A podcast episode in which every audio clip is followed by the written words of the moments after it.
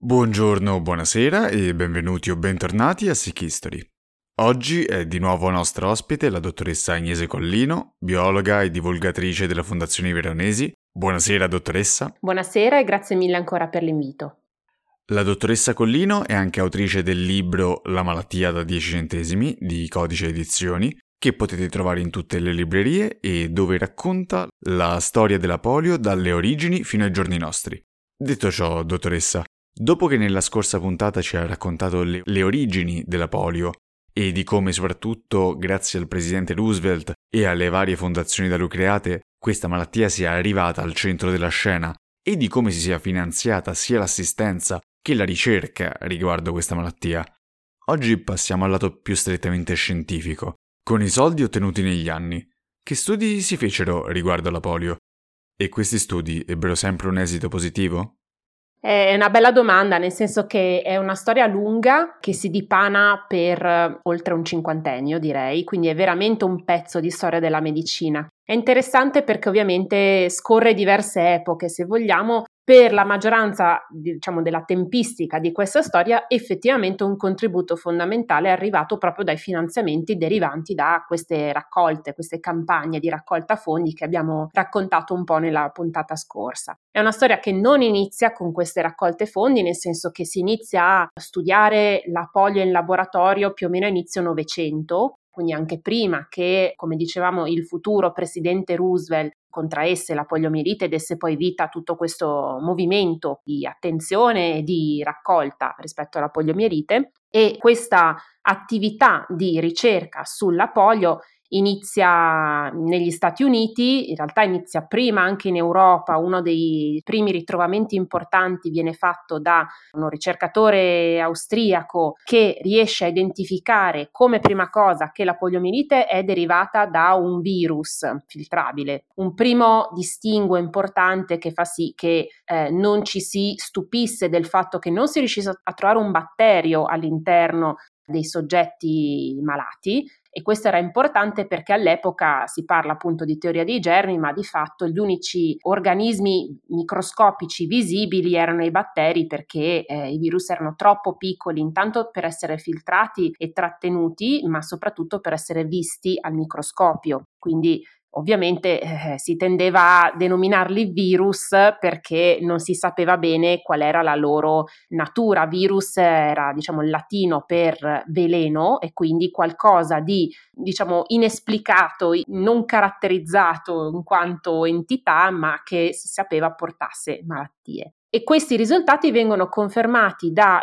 primo protagonista, diciamo, di questa storia di ricerca statunitense che è Flexner, questo ricercatore padre della virologia americana che lavorava a un istituto appena fondato che era il Rockefeller Institute, non esattamente insomma un istituto piccolino e poco importante nella storia scientifica americana. E lui non solo confermò i risultati diciamo riguardanti la polio per quanto riguarda l'origine virale, ma anche identificò per primo la presenza di anticorpi per la poliomielite nel, insomma, nel sangue dei pazienti. Un risultato non di poco conto. Il problema quale fu? Che Flexner, oltre a dare questo contributo importante, eh, definì anche che l'ingresso di questa malattia, di questo virus all'interno dei pazienti avveniva attraverso la via respiratoria. E questo perché? perché mise in piedi un esperimento secondo cui cercò di infettare un gruppo di scimmie con eh, la poliomielite attraverso il naso e un gruppo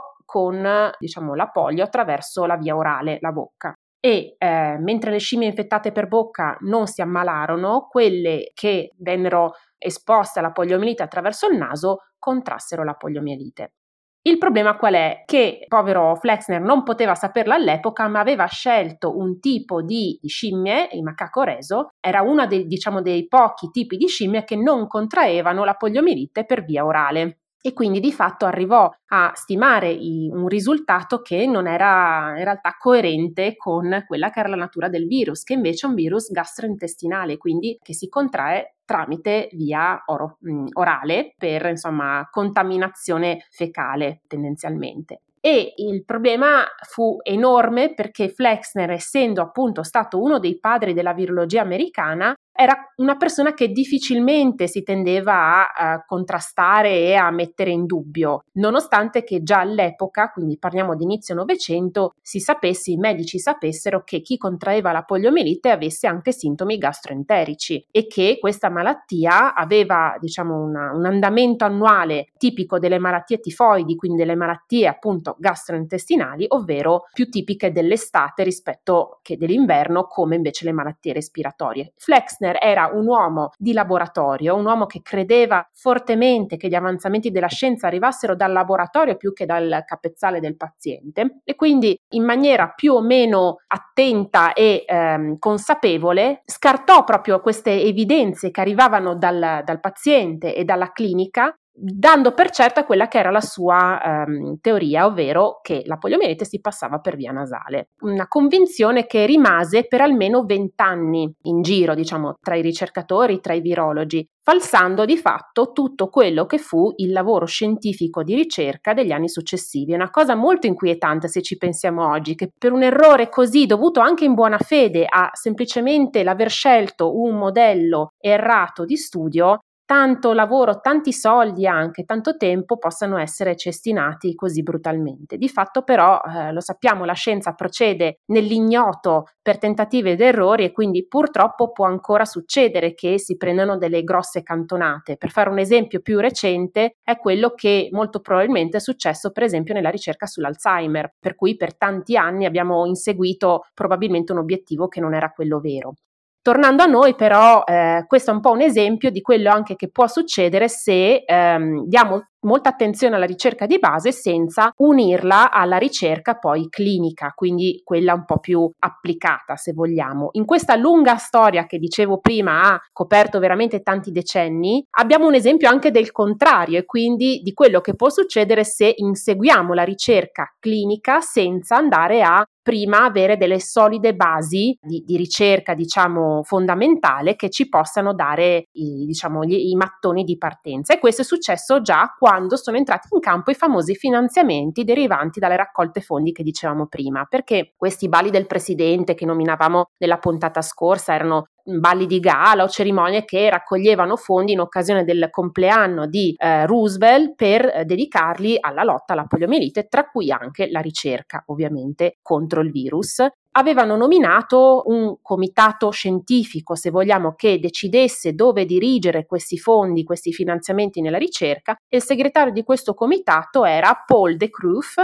che eh, per chi magari mh, si diletta un po' di letteratura, di saggistica eh, scientifica era l'autore di un saggio molto fortunato Cacciatori di microbi che esiste ancora che diciamo soprattutto per noi magari che facciamo comunicazione della scienza esi- eh, diciamo lo leggiamo molto frequentemente. Ecco lui era un po' un personaggio un po' fumantino anche lui derivava da Rockefeller ed era stato cacciato da Flexner tra l'altro perché aveva scritto dei pamphlet poco diciamo felici e poco gentili rispetto a certe pratiche scientifiche dell'epoca. Fatto sta che lui, per esempio, era uno che invece andava al sodo, quindi puntava ai risultati concreti, alla ricerca applicata, un po' troppo allegramente, un po' troppo sportivamente, badando poco appunto a quelli che invece erano gli elementi di base che si avevano già in mano. E quindi lui con questi soldi non solo finanziò alcuni studi che puntavano a mettere in campo degli spray nasali per evitare l'ingresso del virus nel corpo, previo appunto questa teoria di Flexner secondo cui il contagio era nasale. Inutile dire che questi spray si rivelarono inutili e anzi dannosi per le mucose nasali in diversi bambini che furono sottoposti a questi, a questi trial. Non solo, eh, fu lui a premere per finanziare eh, la sperimentazione umana di un tentativo di vaccino messo in campo da due ricercatori, Brody e Park, dell'Università di New York, che nel 1935 avevano un candidato vaccino in mano, un vaccino a partire da virus morto, inattivato chimicamente e che quindi poteva effettivamente rivelarsi interessante. E il problema qual è? Che all'epoca intanto non si sapeva la poliomielite esattamente non solo da, da, dove entrasse nel corpo, perché come abbiamo visto, insomma, la teoria non era esattamente fondata, ma neanche se derivasse da un unico tipo di virus oppure da più ceppi virali, perché non era stata fatta neanche questa caratterizzazione. non si sapeva bene nel corpo dove, come e dove si muovesse, insomma non si sapeva bene quasi nulla di questo virus e nonostante questo si decise di finanziare questo trial. Questo trial venne eseguito tra l'altro nello stesso anno venne effettuato un trial anche di un altro tipo di proposta di vaccino per la poliomielite ad opera di Colmer, un ricercatore della Temple University di Filadelfia, che invece aveva in mano un vaccino attenuato, cioè un vaccino a virus vivo ma reso incapace di dare la malattia, quindi reso più blando attraverso una sorta di passaggio di replicazione in diversi tessuti e ospiti in modo da renderlo pian piano meno virulento. Questa distinzione tra virus inattivato e virus attenuato, quindi due tipi di vaccino diversi, è molto importante perché la rivedremo poi in futuro con quelli che sono i vaccini odierni che abbiamo a disposizione. Ecco, inutile dire che queste due sperimentazioni, ahimè, non andarono bene, proprio per quello che dicevamo, non avevamo ancora tutti gli elementi per capire come fare un vaccino efficace contro la poliomielite. E nel primo caso non andò bene perché addirittura questi due ricercatori avevano in mano un protocollo del tutto raffazzonato dove non si capiva bene neanche la procedura, gli appunti erano presi in maniera caotica, non si ebbero risultati concreti anzi qualcuno temeva che anzi si fossero provocati dei casi di poliomielite in questi soggetti vaccinati. Con il vaccino Colmer si sa per certo che almeno 10 persone contrassero la poliomielite dopo la vaccinazione e 5 di queste morirono, quindi assolutamente un enorme fiasco che eh, lasciò mh, assolutamente scioccata la comunità scientifica americana e non solo e che ebbe conseguenze importanti. Grazie mille. Quindi possiamo vedere che questo fu, diciamo, un primo tentativo di approccio alla polio senz'altro infelice. Ma dopo questo plateale fiasco su tutta la linea per certi versi, perché abbiamo visto che c'è sia un problema a livello teorico alla base, sia un problema a livello poi di sviluppo successivamente. Come reagì la fondazione, prima di tutto, e poi in generale il mondo scientifico? Sicuramente fu, fu un fiasco di, di, grande portata, mettiamolo così, sia diciamo, per quanto riguarda il, il coinvolgimento eh, degli scienziati americani, sia per la tempistica con la quale rimase impressa nelle menti dei ricercatori e non solo perché per, sta di fatto che per uh, circa 10-15 anni nessuno neanche provò più a mettere in campo un vaccino contro la poliomielite. Questo in realtà fu dovuto anche al fatto che eh, entrò in scena un altro dei padri della virologia americana che stoppò un pochino questo processo che stava andando avanti mettendo il, diciamo, il carro davanti ai buoi senza avere appunto una base solida di partenza e che fece quindi tabula rasa e rimise un po' in ordine quelli che dovevano essere le priorità di ricerca. Quest'uomo fu Thomas Rivers, del, anche lui della Rockefeller, del Rockefeller Institute, lui fu a quell'epoca nominato direttore del Comitato della ricerca di questi balli del presidente che nominavamo prima. Era il 1938 e tra l'altro ci trovavamo in un momento di transizione perché si stava passando da queste fondazioni del ballo di compleanno del presidente alla vera e propria National Foundation for Infantile Paralysis, la vera e propria fondazione del presidente Roosevelt che poi divenne il famoso ente che portò alla nascita della March of Dimes e di quello che abbiamo visto eh, nella puntata scorsa. Ecco, lui quindi divenne un po' po' eh, il mastro dei giochi, se vogliamo, e eh, fermò tutto dicendo qui ci mancano proprio le, le, basi per stabilire la poliomielite, che cos'è, come si comporta e come possiamo contrastarla, quindi a questo punto eh, la ricerca deve partire innanzitutto dallo stabilire questi punti fondamentali. In primis, quindi, le modalità con cui la poliomielite entra nel corpo e si sposta all'interno del corpo per provocare la malattia, quali sono le vie d'ingresso, quanti sono i tipi di poliomielite che esistono e che differenze hanno l'uno dall'altra, quali sono le modalità poi di trasmissione da una persona all'altra e con che modo possiamo coltivare il virus, produrlo anche su larga scala e eh, ottenere poi, diciamo, inattivarlo o ucciderlo o attenuarlo in maniera efficace per poi arrivare, ultimo punto, alla produzione di un vaccino. Quindi lui non a caso mise il vaccino come l'ultimo delle priorità di questa scala perché prima era necessario avere tutti questi pezzi ben chiari in mente per poter evitare di nuovo un fiasco come quello che, che c'era stato. E quindi eh, di fatto si ripartì, non dico da zero, ma insomma quasi dall'inizio, perché si trattava di ristabilire un modello efficace animale in cui coltivare o comunque portare avanti il virus della poliomielite, sperimentarlo, eventualmente inattivarlo e poi da lì ovviamente caratterizzare tutti questi punti che ci siamo detti. Tra l'altro all'epoca un altro personaggio importante che approdò all'interno di questa fondazione fu, Harry Weaver, anche lui nella direzione della ricerca, e lui dette un altro importante contributo perché strutturò questa fondazione in una maniera tale per cui i finanziamenti non andavano più, diciamo così, direzionati in maniera non dico casuale, ma molto allegra, come abbiamo visto anche con De Cruyff, eccetera. Eh, lui stabilì che ci doveva essere intanto una reportistica ex post dei, dei progetti e quindi verificare se i soldi erano stati effettivamente utilizzati per gli obiettivi che erano stati concordati inizialmente, quali erano stati i risultati risultati il finanziamento andava frazionato in una maniera in cui eh, se non arrivavano risultati o il progetto stava andando in maniera diciamo diversa da quella che era quella stabilita, si poteva fermare il finanziamento, si doveva pagare anche una percentuale ulteriore alle università che vincevano un bando di ricerca perché si stava verificando un fenomeno per cui le università che vincevano questi finanziamenti non volevano vincerli perché dicevano questi soldi ci coprono le spese per fare il progetto, ma non ci coprono le spese extra, quindi la bolletta della luce, eh, gli amministrativi che ci servono in più per gestire questi grossi progetti, tutte queste spese universitarie che rimanevano scoperte, che mettevano in crisi quindi le università. E quindi questo fu anche l'ente che introdusse la consuetudine che ancora oggi esiste dell'overhead, cioè della percentuale delle spese indirette cosa che magari sembra stupida, ma in realtà ancora oggi c'è e se non ci fosse sarebbe probabilmente molto drammatico per gli Atenei, soprattutto quelli italiani, che insomma non è che sguazzano nell'oro. Insomma, tutta una serie di strutturazioni che hanno fatto sì che questa fondazione di fatto diventasse un po' l'antesignano delle fondazioni moderne di ricerca, quindi un passo importante anche questo che non venne dimenticato. Tutto questo che cosa portò? Portò ai primi risultati scientifici solidi. Quindi, innanzitutto si arrivò a rompere definitivamente quella che era la teoria di Flexner dell'ingresso del virus attraverso le narici. E qui questo risultato venne ottenuto intanto da alcuni ricercatori con esperimenti su eh, scimmie e poi in secondo luogo da uno dei grandi protagonisti di questa storia che è Albert Bruce Sabin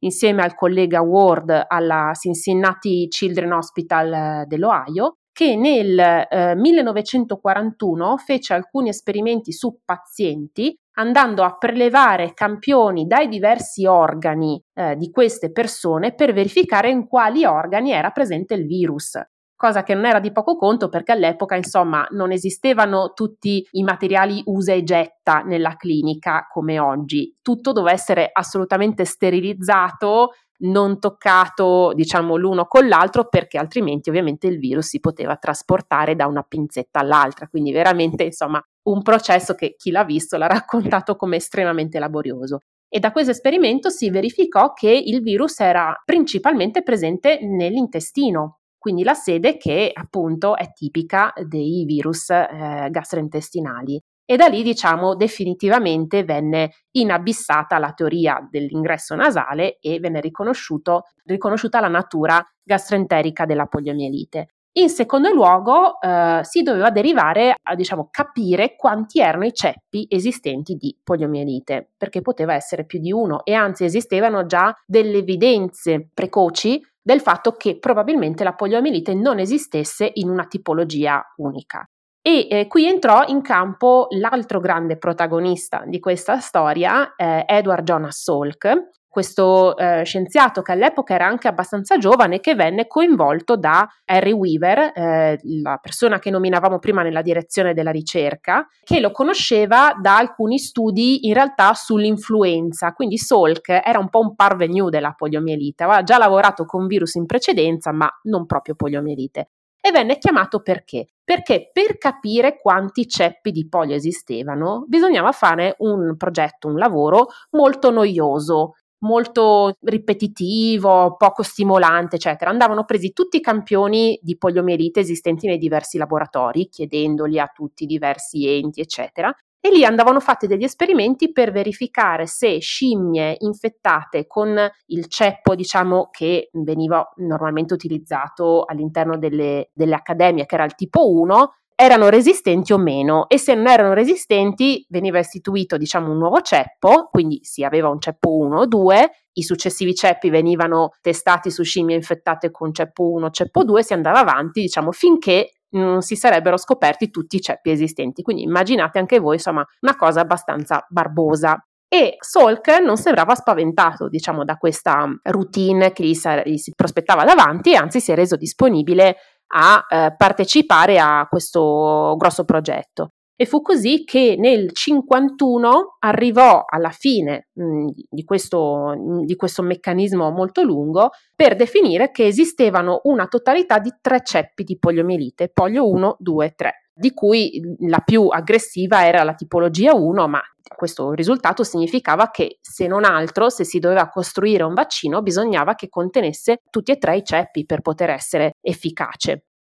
Piano piano tutti i pezzi del puzzle sono andati al loro posto, ma vedete sono passati gli anni, dal 35 in cui c'è stato il famoso fiasco di quei primi vaccini messi in campo, siamo arrivati già agli anni 50. È un processo lungo e la ricerca è così, ma di fatto senza non potremmo avere eh, proprio gli elementi di base per poter capire contro che cosa ci stiamo confrontando. Grazie mille e non posso che concordare con quest'ultima constatazione, anzi penso sia un assoluto della ricerca scientifica.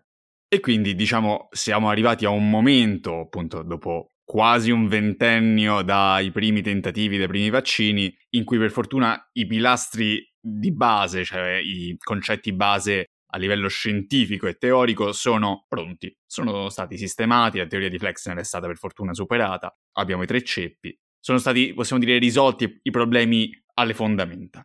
Ma quindi adesso manca l'arma contro la polio, effettivamente. Quindi andiamo a parlare del vaccino. Come inizia la storia del vaccino? Perché i protagonisti non sono subito i due futuri protagonisti di cui parleremo più tardi. In effetti sì, e questo è importante raccontarlo perché quando parliamo di polio eh, tendiamo a pensare sempre ai due eh, importantissimi protagonisti che abbiamo già nominato, Solk e Sabin. Di fatto però questa è veramente stata un'impresa collettiva, che ha visto tanti tentativi ed è anche per questo che insomma ci ha messo tanti anni poi ad arrivare a un risultato definitivo. Eh, I due altri personaggi importanti che di fatto hanno provato a preparare un vaccino efficace prima di Solk e Sabin sono stati in primis una donna una delle poche in questa storia, purtroppo, non perché ci siano state poche donne che hanno lavorato in questo ambito, ma perché, ahimè, eh, sono state poco ricordate e probabilmente messe in situazioni sempre un po' di inferiorità per quanto riguarda la loro carriera. Ecco, questa donna è Isabel Morgan, tra l'altro figlia del premio Nobel Morgan, il premio Nobel che aveva lavorato sui cromosomi, quindi insomma non esattamente l'ultimo arrivato, lei di fatto non, non ha vissuto eh, di, di, lo splendore riflesso del padre, nel senso che era da tutti riconosciuta come un'ottima ricercatrice, una anche ambiziosa, se non altro nella prima parte della sua carriera, perché si è spostata, diciamo, da un istituto all'altro in tentativo di cercare una posizione che non fosse appunto subalterna e che soprattutto le giovasse uno stipendio che non fosse molto inferiore a quello degli colleghi uomini che facevano magari lo stesso lavoro. E lei eh, appunto fu eh, una delle prime che eh, ricominciò a lavorare eh, nel tentativo di preparare un vaccino per la poliomielite, un vaccino inattivato, quindi a virus morto. Ecco, lei quindi mise appunto su animali un vaccino che effettivamente era funzionante ed efficace e lo era fuori di dubbio. Quindi, a differenza del stesso tipo di vaccino messo a punto da Park e Brody nel 1935, questo era fuori di dubbio un vaccino che era efficace, se non altro nel modello animale. E qui si trattava di passare alla sperimentazione umana. Si era ancora in un momento in cui c'era tanta paura nel farlo perché appunto mh, ci si ricordava ancora di quello che era successo nel 1935 e lei probabilmente questo coraggio di fare il salto successivo non ce l'aveva. Un po' diciamo fu questo e un po' fu il fatto che lei aveva già oltre 35 anni ed era il 1949, fatto sta che nel 49, l'anno dopo l'essere arrivata a questo traguardo, lasciò il laboratorio, la John Hopkins, dove stava facendo questa ricerca per sposarsi ed andare ad abitare, diciamo, in una zona molto meno importante, se non altro per quanto riguarda gli istituti di ricerca, per seguire il marito e soprattutto il figlio disabile di costui. Quindi in qualche maniera scelse la vita della moglie. Eh, per quanto continuò a fare ricerca più vicina, in, in una zona molto più periferica, di fatto lasciò del tutto la ricerca sulla poliomielite, ma soprattutto lasciò a metà questo suo tentativo di vaccino e questo fu vissuto in maniera molto drammatica dai suoi colleghi che lo reputarono veramente un peccato, soprattutto il suo responsabile di laboratorio ne fu affranto di fatto perché non c'era nessuno che potesse poi prendere in mano questo suo lavoro e portarlo avanti anche solo come expertise. Di fatto però nessuno si stupì ecco, di questa scelta perché era un'altra epoca e quindi tristemente una delle storie delle poche donne in questa, in questa vicenda finì così.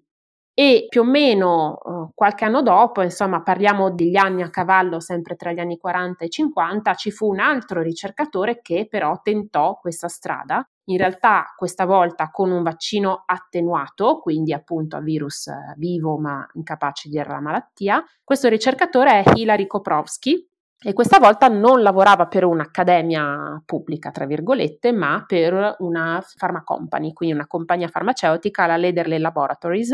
eh, sotto un altro virologo di caratura che era Harold Cox, anche lui derivante dalla Rockefeller, e lui appunto arrivò ad avere in mano un candidato vaccino nel 47 per poi pensare di testarlo anche lui sul, sull'uomo. Questo coraggio lo dimostrò e anche diciamo questa capacità un po' di sotterfugio se vogliamo nel senso che all'epoca c'era questa tradizione del testare innanzitutto il vaccino prima su se stessi quindi questa tradizione del ricercatore del medico dell'epoca che quando arrivava un, una possibile medicina o insomma vaccino si reputava come la prima cavia e quindi lui lo provò su se stesso e, e funzionò se non altro non, non gli fece del male a quel punto però eh, doveva trovare ovviamente una corte di, di, soggetti su cui testarlo e lui, come era usanza, ahimè, tristemente all'epoca, andò a provare questo preparato su eh, bambini istituzionalizzati, quindi tendenzialmente bambini con disabilità. All'epoca si faceva molto spesso in istituti di persone fragili, quindi o bambini orfani, bambini con disabilità, anziani, insomma anche carcerati talvolta questa tipologia di persone che avevano francamente poca protezione per quanto riguarda i loro diritti, nonostante che ovviamente il processo di Norimberga che fu nel 47 ci fosse già stato e con esso insomma la, la definizione di quelli che sono i diritti del paziente, del soggetto che eh, insomma si trova davanti a una scelta medicale, quindi il consenso informato e tutto quello che sappiamo essere insomma patrimonio anche odierno de, del, del paziente. Fatto sta che lui quindi sperimentò questo tentativo di vaccino anche su questa corte di pazienti. Non era una corte infinita, parliamo di alcune decine di, di pazienti, anche lì questo vaccino sembrò funzionare. Questo vaccino poi ebbe una storia più lunga, venne testato anche all'estero, diciamo, quindi prima in Irlanda, poi in Africa e di fatto non ebbe seguito perché in realtà questo vaccino non funzionava oppure provocò dei casi di polio, quindi di fatto finì la sua storia successivamente. Ed è anche il motivo per cui nel frattempo un'altra delle persone che ha preso parte a questa corsa al vaccino, mettiamola così, è riuscito a uh, spiccare e a prendere il sopravvento. E questa persona fu proprio Salk, che abbiamo nominato prima, questo eh, ricercatore che ha preso parte a typing, così si dice in maniera eh, diciamo in gergo tecnico, quindi alla caratterizzazione dei ceppi di poliomielite e che bene o male si era fatto un nome ormai in questo ambito e quindi decise di sfruttarlo per arrivare al passo successivo. Perfetto, quindi abbiamo parlato di questi due vaccini mancati, uno per semplice sfortuna e l'altro per effettiva inefficacia, e abbiamo introdotto i due protagonisti, soprattutto uno dei due della storia di questa malattia.